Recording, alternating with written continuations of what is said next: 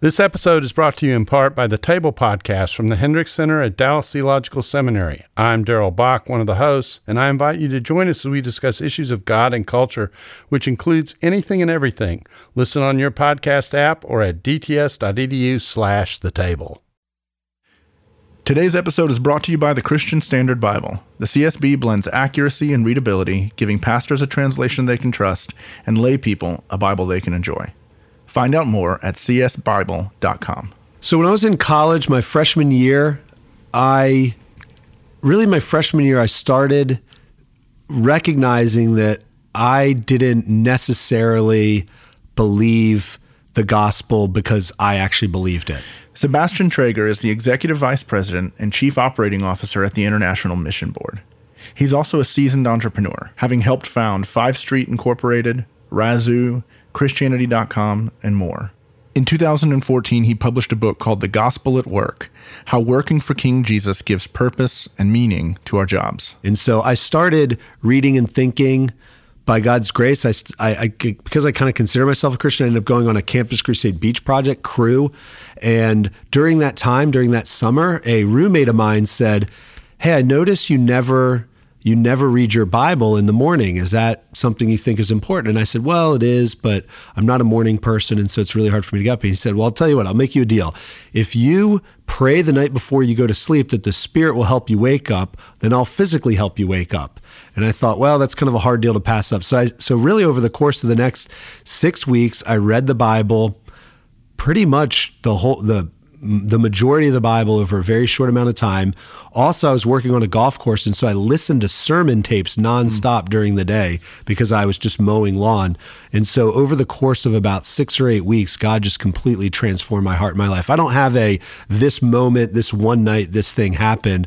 I just have more of a testimony of, yeah, God clearly made the gospel make sense to me. And I would say, for the first time, I'd say my spirit was enlivened by it, and I hmm. truly believed. And I started living like a Christian. The biggest marker of that was I I went back to some of my high school friends after that summer, and I still remember this one night at a diner hmm. where for about four hours I just talked to them about God's work in my life and the gospel, and they were just like, "Who is this person? We don't even recognize him." Hmm. I went back to college for my sophomore year. Uh, went to my Campus Crusade director and said, I really want to start a Bible study. I want to lead a group. And then by God's grace, through that group, we saw uh, some people come to faith. And I discipled guys for my next three years through college and, and really just was very ministry minded from then on, yeah. I would say. Well, it's interesting. Most people who would have been in a position like that would have been like, well, obviously you're passionate about the faith. You should go into ministry. You should go be a pastor. Uh, did that ever cross your mind? I would say, sure. I think for every Christian who's serious about their faith and is doing ministry and seeing fruit, to some extent it crosses their mind should I do this vocationally? At the same time, it, I never aspired to do vocational ministry and I always aspired to do, quote, secular work. So for me, it was. Yes, of course. There's some some you know option you consider there, but I was mm. I was pretty passionate about being in the workplace as well. I would say. Yeah, and what do you want to do in the workplace? Well, I, what would you major in? Uh, I majored in politics. Okay. And uh, uh, mainly because I, I wanted to be a lawyer my whole life growing up, mainly because of a show called LA Law. And you see kind of class, uh, courtroom drama and people arguing. And I was like, that's what I want to do. I love arguing, I right. love being right. And so, so I interned at a law firm one summer, which I always give young people advice. If you ever want to, you think you want to do something, go spend some time trying it out a little bit and you might figure out other things out. So for me, I I basically interned at a law firm all summer. I fell asleep every single afternoon.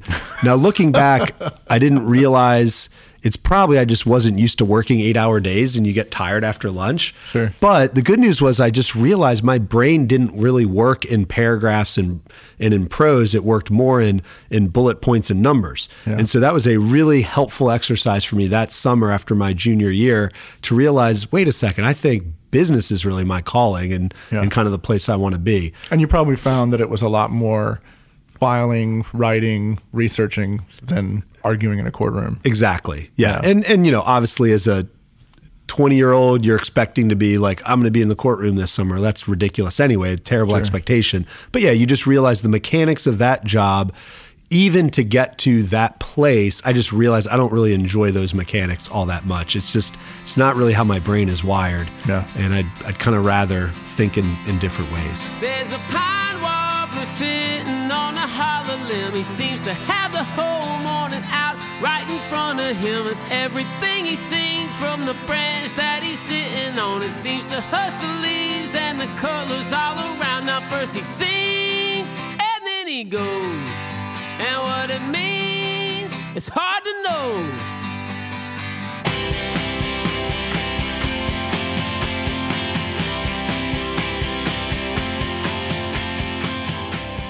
From Harbor Media, you're listening to Cultivated Conversations about Faith and Work. I'm Mike Cosper, and on today's show, I talk to Sebastian about, well, faith and work. His career as an entrepreneur has been paralleled by his life with God, and throughout it, he's wrestled with how to keep them integrated and in perspective. We'll talk about all of that and much more, so stay with us.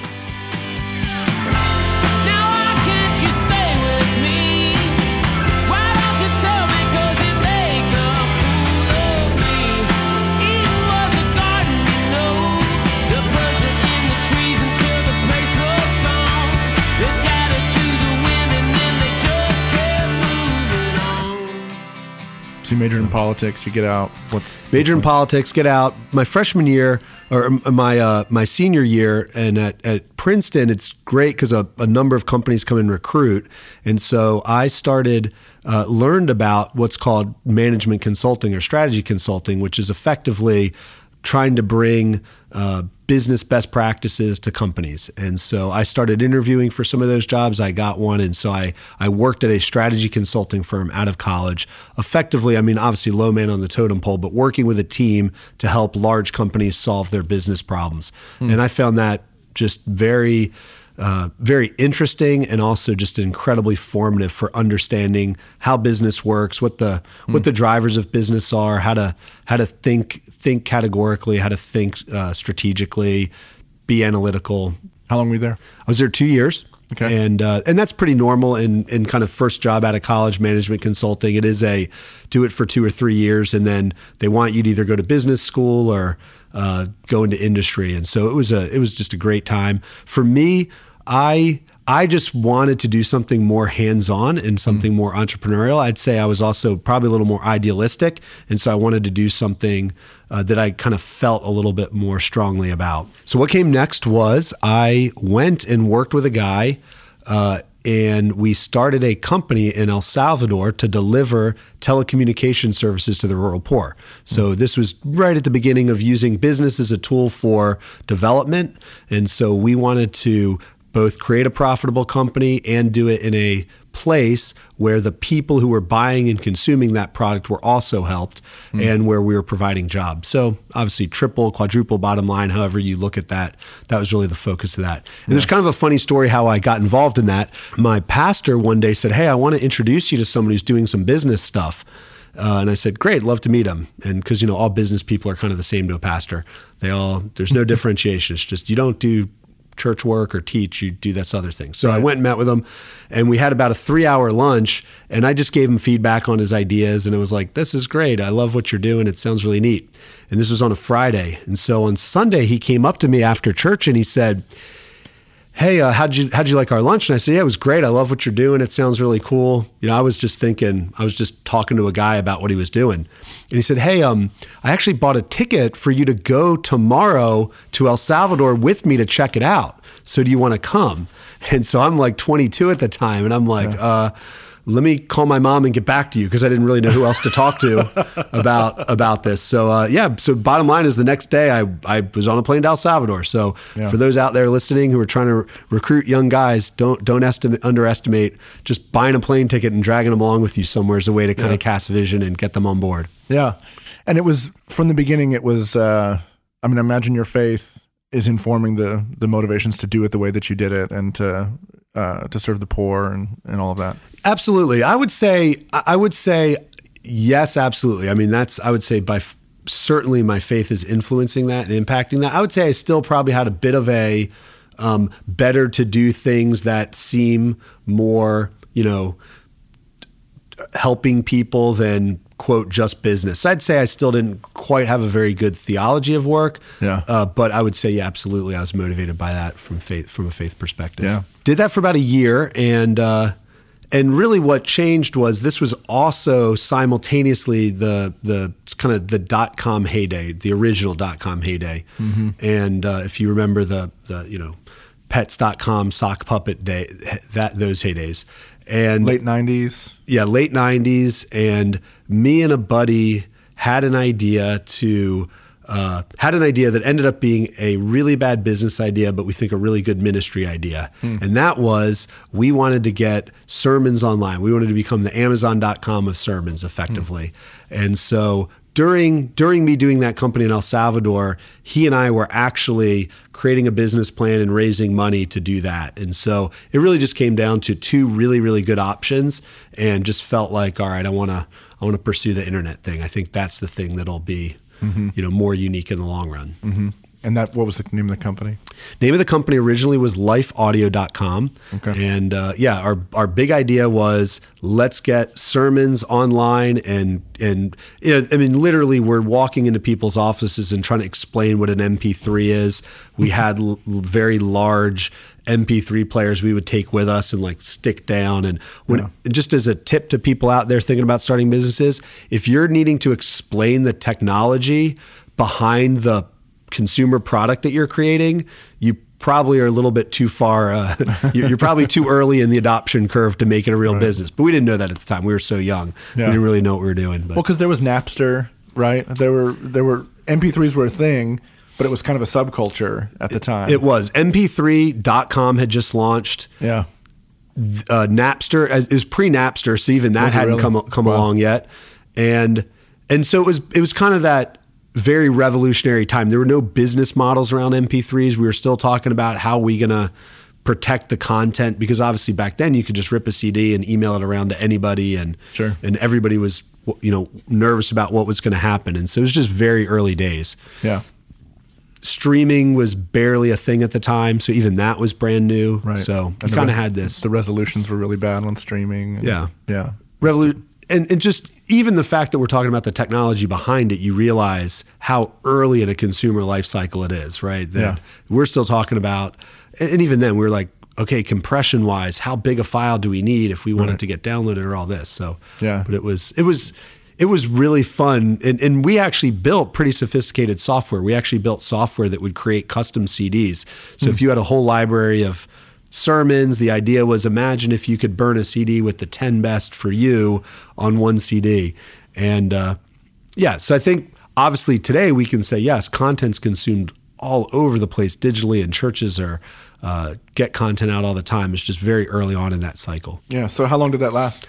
Well, uh, by God's grace, I would say it lasted about two years in the first iteration, and uh, we had to walk into our. Um, then the entire dot com world started to crash, and so we had a team of about eight people. And I remember walking into them one day and saying, "Okay, everybody, I've got some good news and some bad news. First, the good news: you can all keep your jobs. Uh, now, the bad news: we're not going to pay you anymore."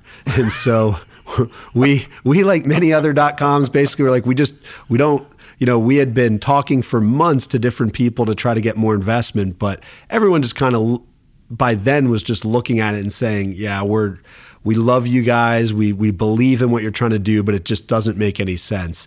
And so we spent a couple of months just trying to figure out, you know, just basically three of us kind of st- stuck around and uh, we, we kind of spent a few months trying to figure out what can we do with this. And providentially, we ended up, um, because everybody else was crashing at the same time, we strangely ended up in a little bit stronger position than some other folks. And so we ended up acquiring over the course of the next year two different companies, one of which was went by the name Christianity.com. And so we rolled our technology and everything we were doing under that brand name hmm. and then basically started rebuilding the company over the next three years. So I would say kind of iteration one was about two and a half years, iteration two is about three years. Yeah. And so we built that all up under the umbrella of Christianity.com. The financial model for the first one was, you know, you were selling content directly. Correct. Christianity.com was different, right? It was, yeah. So our original business model was let's be a consumer site selling one dollar sermons. Turns out not necessarily uh, a business that you can you can scale. At least back then it wasn't. And we then transitioned into more selling services to Christian organizations. So very similar to say a Christian radio station, we became kind of their online broadcasting station, and then we also sold software and services. So, Christian Work, this is again, everybody's trying to figure out how to use the internet. Well, we can help you use it well to get your message out, to raise money. And so, we would get paid effectively by our customers to help them use technology, use the internet, and, and do that well. The whole kind of experience was about, I'd say, from beginning Life Audio to to exiting. We actually ended up selling the company. Uh, was about five five and a half years. So that was kind of through my twenties. Was the latter half of my twenties doing that. Talk to me about your your faith in the midst of that, because I when you're in ministry, when you're in ministry, one of the things that's hard to sustain is like an ordinary faith because it's what you're doing all the time. And so you're in a little bit of a different position, but you're surrounded by Christian content all the time. You're always looking at that stuff. What what does faith look like in the middle of all of that? Was it was it was there burnout? Was there temptation to burn out? Just being around Christian culture and Christian subculture. Yeah, I would, I would say on a personal level, there's obviously just a lot of personal maturing going on anyway. When you're 25 to 30 and you're basically, yeah, by the end of our company, it's 30 people or so. And so you're just learning how to relate to people in the workplace, how to be aggressive mm-hmm. about wanting to succeed, but not do it in such a way that you're, you're kind of steamrolling those other people. So there was just a ton going on in my own life and my own maturity. And so I would say setting aside the fact that it's kind of a Christian content kind of space that we're in, there's just all kinds of maturing going on, which I would just say is a lesson that, you know, years later and I still continue to learn. Obviously, we tend to think that because we're in a particular industry, somehow that means our hearts are going to be better towards people. I just think that's false and we have to reject that. We have to see that we can be doing very noble things in very ignoble ways, uh, and vice versa. The other thing I think I learned was that it is it is hard i think working in a christian environment to to realize you're not going to agree or be as excited about all of those ideas in exactly the same way. And so uh, and so that was just helpful for me to see okay there's a lot of people we partner with and of course they're they're clear and they're preaching the gospel but i'm more excited about this group than this group necessarily. And so just a r- recognition that actually that it starts to become more like a job over time. Um, and so just a, a realization that, you know, for folks who think going into a quote more Christian environment somehow is going to satisfy every emotional and uh, need that they have for joy in the workplace, that's probably false. You're or probably make it gonna, easier or make it easier to to be a christian you know to be to to be discipled and all of that Yeah, I, I, so there's definitely things in that environment. So it's a joy to get to go to a conference and hear John Piper as your keynote speaker instead of some secular guy as your keynote speaker. There's awesome things about that. Uh, but yes, it doesn't inherently make it any easier to be a Christian there, nor inherently make it easier to enjoy your job there. Yeah So I just think that's a, a good reminder for all of us. That, For sure. That there's actually a lot of similarities. And again, we were a company, so it was also different in that regard. We were, Yeah. by definition, needed to generate a profit uh, Yeah. for what we were doing.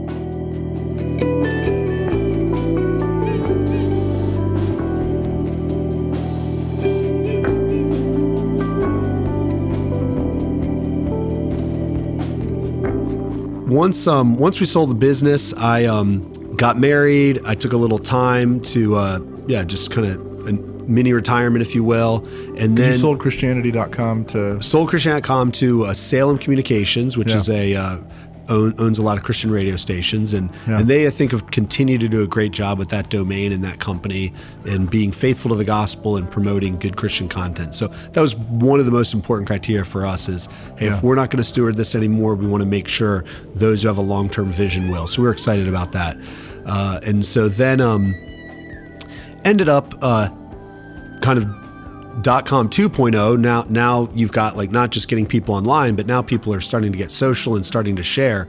And so i partnered up with some some other folks to start a crowdfunding platform and ours was around causes. So we did crowdfunding for causes a platform called razoo. And uh, razoo is similar to kickstarter similar to uh, some of these other sites out there just makes it really easy for people to raise money for the things they care most about. One of the things we kind of pioneered in that was what we called giving days. And so, one of the interesting things about when you create a giving platform is uh, especially is there's not necessarily, especially in the donation space, there's nothing unique per se that you're offering because I can get a kind of a tax write off anywhere. Right. And so one of the things we pioneered was creating urgency around a single day of giving in a community. And so we launched different days around the country, around different themes and around different communities to say, imagine if everybody stayed really focused on this one day, helping all the causes in their area. And so I would say there's literally thousands of causes that that uh, came through the platform.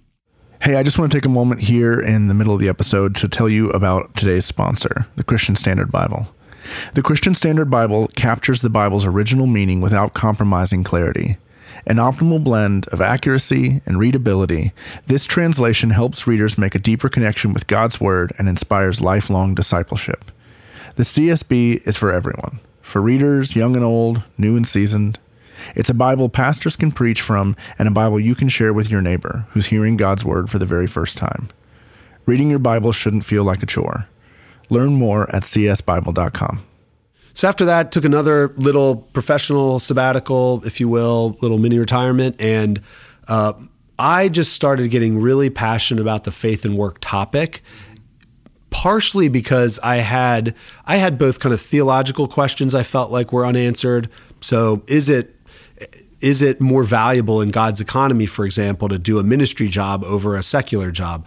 I also would say I had just practical pastoring questions. Okay, to what extent can I you know, is it ever possible for a sold out Christian to do they always have to settle for jobs that aren't going to be as as good as other ones? I just had a lot of questions like that. And so I thanks to an awesome wife, the blessing of my wife, spent about 3 months basically going to a Starbucks every day and writing. And effectively just wanted to sort some ideas out on my own. Studied scripture, wrote, and and that ended up turning into a book that I ended up writing on uh, Christians in the workplace. Yeah. And you were uh, an elder at this time, right? Yes, I was. Yeah. Yeah. So And so you'd been pastoring, and and I, I know that you were at Capitol Hill Baptist Church. That's a place where, you know, you're not a board elder in, in a church like like Capitol Hill. You're actively involved in people's lives. yeah, and- that's a great point. And so a lot of my own, even this uh, angst I was feeling at the workplace was really just other people asking questions and all of us having kind of a conversation together. And as I'm as I'm thinking as an elder, I'm trying to think also how do I shepherd other people to think well about their work and to think well about where God has them. And so it wasn't simply a I need to figure things out on my own. It was very much in the context of just being a faithful member of a church and being an elder at that church and desiring that others also think well in, in biblical and in godly ways about their work. And so, so it was as I started writing and thinking, I thought, well, worst case scenario, it's just going to help me with my own heart. It's also going to help me with my discipling relationships. Hopefully, it'll help with some teaching in the church, which it ended up doing. And, and only then did I even think like, well, maybe it can even go broader than that. So, but yeah, it was definitely, I want to help the members of this particular church think well about this topic. yeah, yeah. What were some of the key takeaways as you sat and, and wrote and, and thought through it? I think the, the first takeaway was, you know, the, it's partially how we framed the book. I would say the first takeaway was just recognizing what are what are the heart issues going on, and we sort of framed it as we're either we either make work an idol, so we we elevate our work above God in our discipleship, above the Lord, and so that leads to all kinds of problems. Our identity gets wrapped up in our work, our yeah, our success gets wrapped up more in that than in our discipleship. And then the other danger, of course, is we are idle at work, ideally. And in that one, we kind of see those things that are maybe spiritual as being more important than those things that are quote secular. We might we might really care a ton about ministry things and not so much about work things. There's all kinds of ways we we do that. And effectively what we're doing is our hearts are disengaging around being again disciples in our work. We're just kind of saying, ah, work's not really part of discipleship. We'd say this. So, so that's kind of the first idea that we we have to recognize our hearts and the different pits that they're likely to fall in this making work an idol or being idle in work. And then I'd say the next big idea, if you will, the solution. Obviously, it's the gospel, but even specifically, a simple statement, which is who you work for is more important than what you do. And I think that is a profound takeaway because we are so prone to put the emphasis on the what we do. And even as Christians, we sort of think there's, you know, I'd, I'd like to have this job over that job, or this is more spiritually beneficial than that. In all kinds of ways, we do this. But as a Christian, the absolute most unique thing about our job is not at all the what we do. That's not that unique. What's the most unique about it is who it is that we do it for. So the main difference between a Christian in the workplace and a non-Christian workplace is not the what they do, it's who it is that they're doing it for. And again, that's a simple idea, but it has profound implications for all kinds of different different questions that come up in the workplace. Yeah, I mean, one of the things I think uh, I've seen so much, and I've struggled with so much, whether whether it's in ministry or in, in what I'm doing now, is is keeping that sense of identity, you know, freed up and and disentangled from the work itself and the success of the work itself.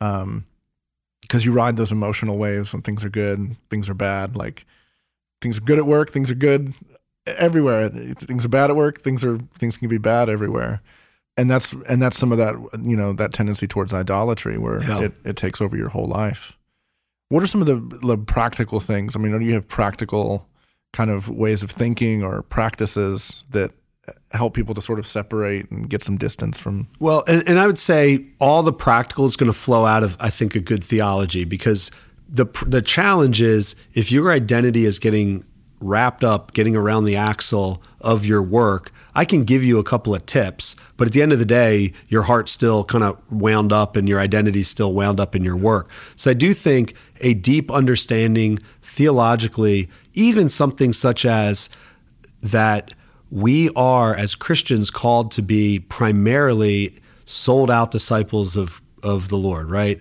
Love the Lord your God with all your heart, soul, strength, and mind. That's the number one command. Second is like it, love your neighbors yourself. So I think that just helps us separate out. Oh, so actually work is not the end all be all. Being a disciple of Jesus is the end all be all. And there's actually a number of different places where I'm trying to live that out. I'm trying to live that out in my own personal discipleship. I'm trying to live that out if I'm married, then in my marriage and in, in my parenting. I'm trying to live that out in my church because obviously living as a disciple does mean being meaningfully involved in a church. And I'm definitely trying to live that out in the workplace as well. So even a framework like that helps us see okay, I, I'm starting to get really imbalanced. And of these different ways that are good ways to be sold out as a disciple, why am I elevating this one so much higher than the others? And again, for some people, that's church, they elevate way higher. So all things church are good.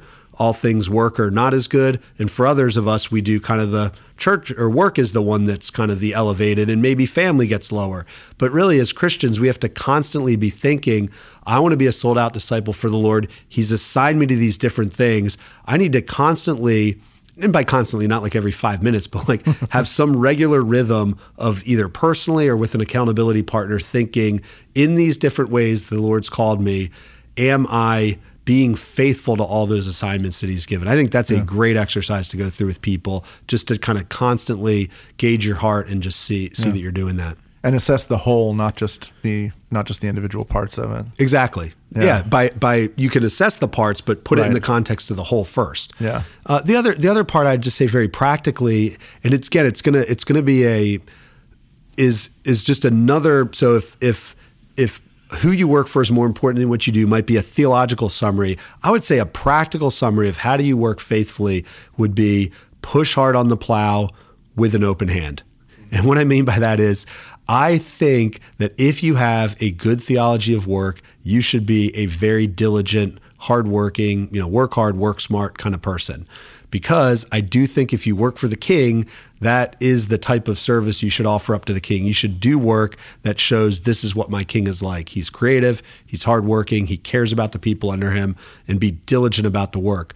But as Christians, we do all of that with an open hand. And an open hand simply means that we're kind of saying, hey, Lord, while you have me here, I'm going to push hard on the work you've given me.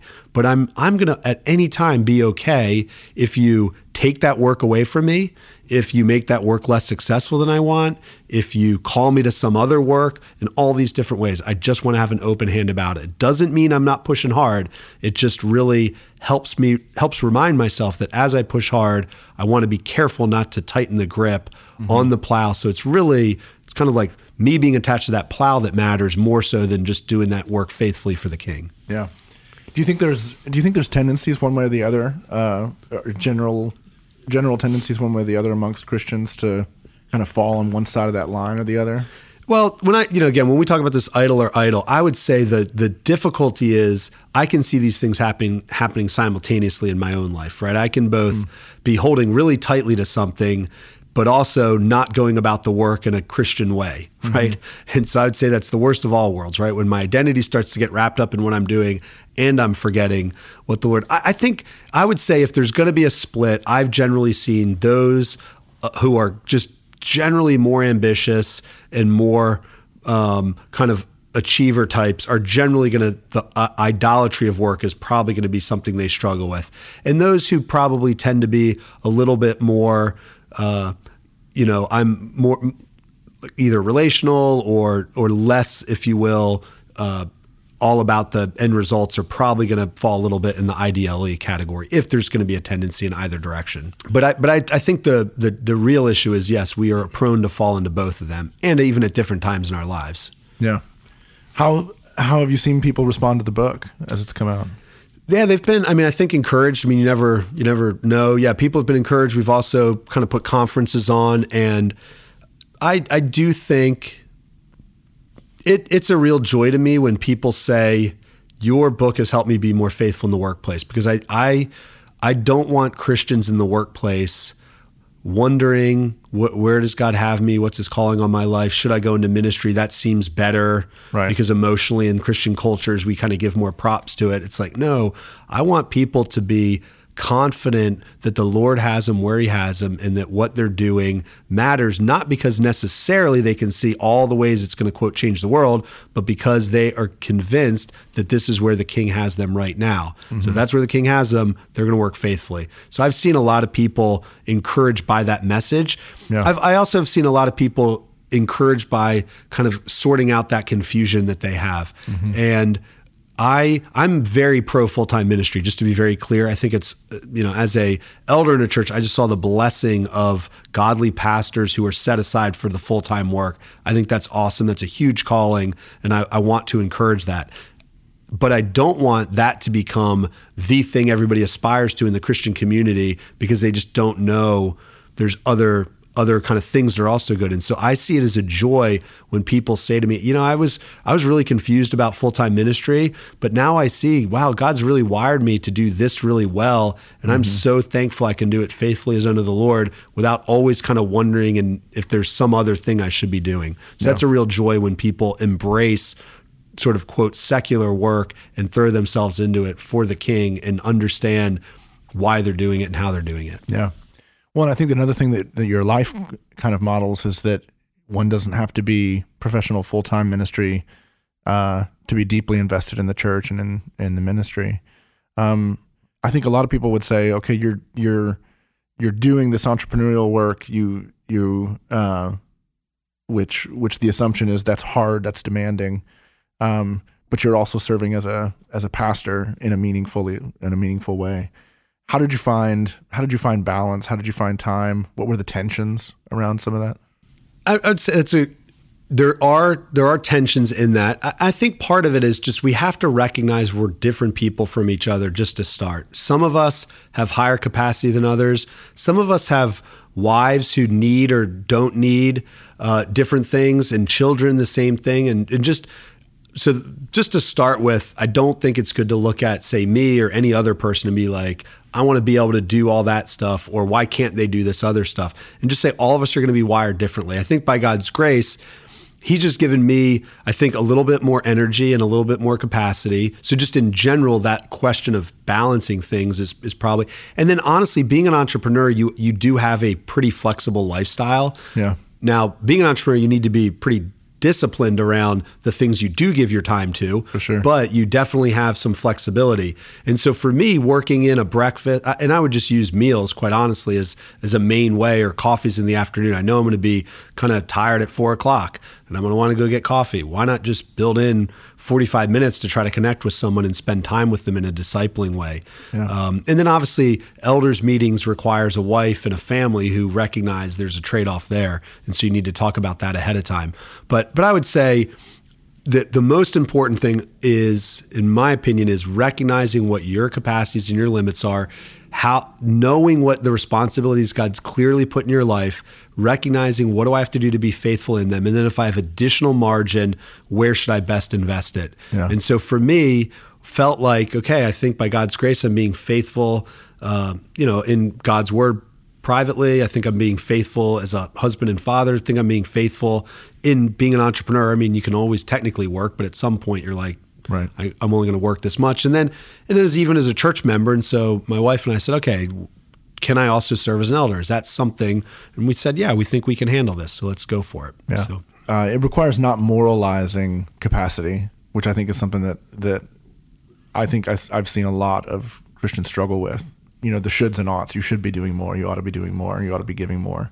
Um, you know, what you just described. What you just described requires a willingness to go. I can't and I shouldn't because it's just not the way that God's wired me. Well, it, I think a great exercise for people to do is take, for example, uh, and, and I'm going to assume for a second somebody's married. Take for for a second that you have, say, hundred dollars. Are you better off using that hundred dollars to go on a date with your spouse, to take your kids on a fun activity, to give it to the church, to give it to a missionary? Well, all those are awesome things to do with your money, right? Yeah. And so I think wise living requires us to think, okay, given where I am in life right now, given different needs, which is the uh, and even how the spirit's leading me, what's the best thing I can invest in right now? And then just trusting God that, you know what, these are all good things. I'm just going to pick one and and trust that he has good purposes behind it. And I think all four of those answers can be the right answer at that particular time. And so I just think even if we that's just one discrete example with say a 100 extra dollars, but we're really just talking about that same set of choices on a on a slightly bigger level. How do I think wisely about how God's wired me, what opportunities he's put in front of me, and where I should be investing my time and energy without necessarily thinking any one of those four is quote more spiritual than the other. They're all really good things that can honor and glorify God and bless other people. So wise living is okay. How do I then invest in one of those things? Yeah. Different answers for all of us. And I just think as Christians we need to be okay helping people think through Yeah. uh, which one. Now now again back to that example and say hey, is the reason you want to, and let's say I've put a fifth option down, which is like go golfing with the guys. Uh, you might say that's a great option sometimes, but then I might challenge you and say, hey, you've been going golfing with the buddies like every single weekend, and I don't think you've ever talked about taking your family out. Maybe, maybe you are starting to kind of make one a bigger component than the other, and we need to talk about that. That's I would say is how we want to think through different different Yeah. things going on in, in our lives. And what it means to be the church is to have some of those kind of accountability and you know the other thing that comes to mind as you say that too is I say this all the time when when I'm talking to people about how people consume pop culture. I think there's a lot of liberty in the kinds of things we can read and watch and all of that kind of stuff. But no one has no one has the liberty to do so thoughtlessly. And I think there's something there's a parallel here that whatever it is that you're called to do with your life, there's a ton of liberty in terms of what that might be and how you invest yourself. Um, but doing so thoughtlessly is is extremely dangerous. And I, and I think that's a great example using that pop culture because there's probably a chunk of pop culture that all of us as Christians would say is probably out of bounds. Sure. Right? Let's just say we don't really have to analyze that a whole lot. It just seems like it does not line up with scripture. Right. And then then there's a whole range of other things that are different There's Fifty Shades of Grey, and then there's Twilight. You know, and and different consciences are going to think differently on those matters. Right. And so and so yeah, we need to help shepherd people in thinking through that. Same thing I'd say in the workplace. We just need to be very careful as Christians that yes, I do think there's some work that you could put out of the bounds. Yeah. I think it's actually a pretty small set, but you know, Yeah. dr- drug dealer, you know, Right. other than pharmacist, but you know what I mean? Sure, sure. Probably out of the bounds. But then within the bounds, there's so much freedom. And so let's try to help each other rather than, you know, help. And I just think we create a culture sometimes where we do create a bit of a hierarchy of, in our cases, I think it's more spiritual to less spiritual or more for the kingdom and less for the kingdom. And I'm sort of like, man, let's just get everyone focused on doing their work for the king. Yeah. if people are doing their work for the king with excellence, uh, looking to love others as they do it, trusting him that where he's put them is where they are right now, though they can always have the freedom to consider something else. That's that's kind of I think one of the major thrusts that that I always try to get across to people, and and I think it's just going to create a richer Christian culture in general as well.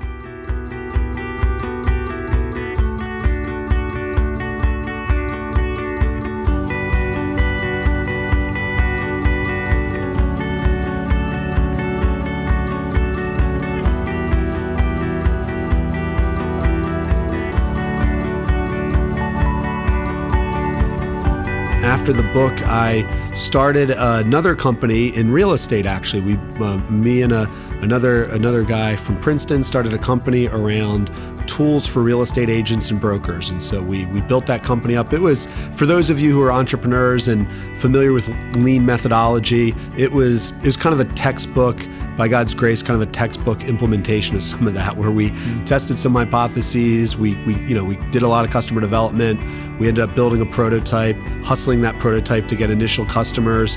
Realized we had something pretty special, and then and then started to scale it up as we uh, as we you know sort of built up the team as well. And then uh, about a year and a half after we started that, it got acquired by a larger real estate company called Realtor.com. So that was what we did next. No, that's great.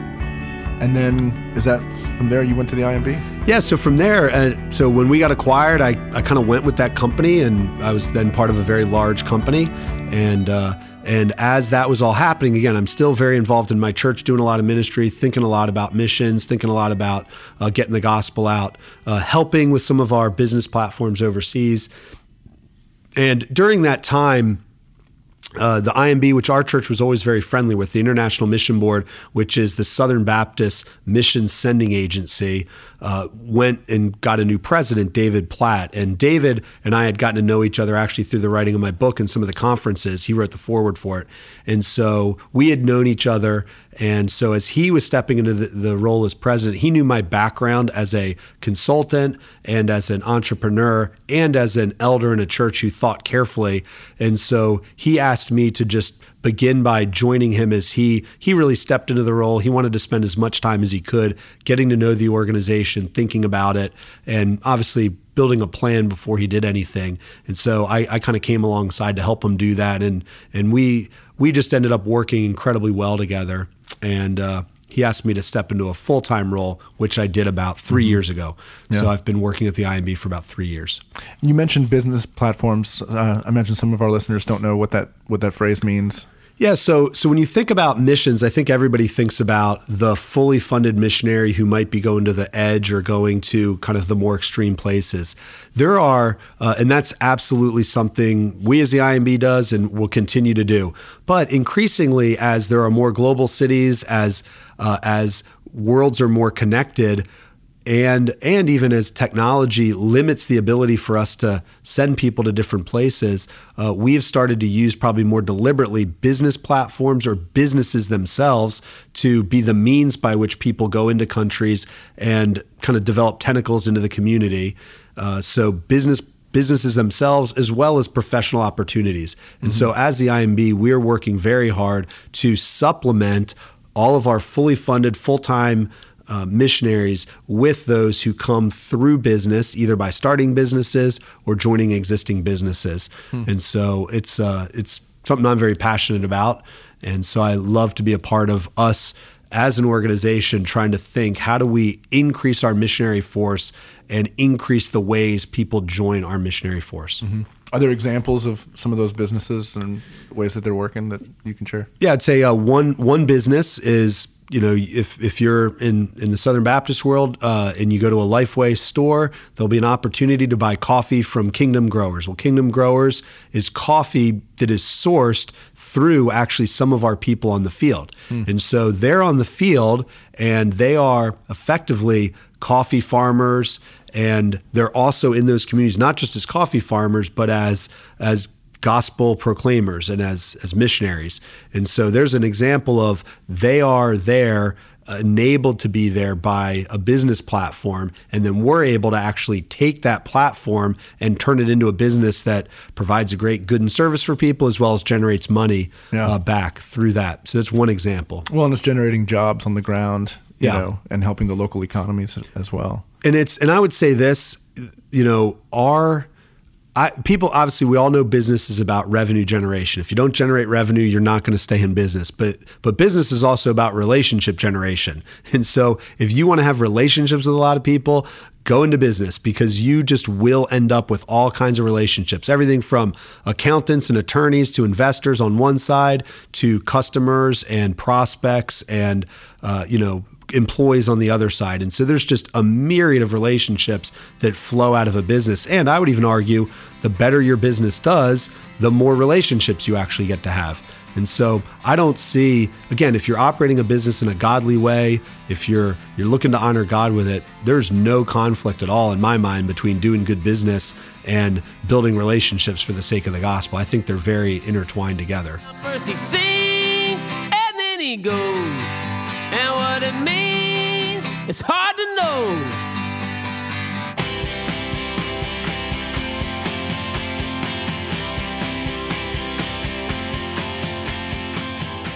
Thanks for listening. You can get The Gospel at Work anywhere books are sold. It's a great book, and I highly recommend it. Go to cultivatedpodcast.com and sign up for our newsletter. Share about us on social media and leave a review on the iTunes Store. It really helps us out and helps new people find the show. Cultivated is a production of Harbor Media and Narrativo. You can learn more about us at narrativogroup.com. We make podcasts. This episode was produced and mixed by me. It was edited by Quinette Connor. Special thanks to Lucas Noggle for making this interview happen. Our music is by Roman Candle. Additional music is from Dan Phelps.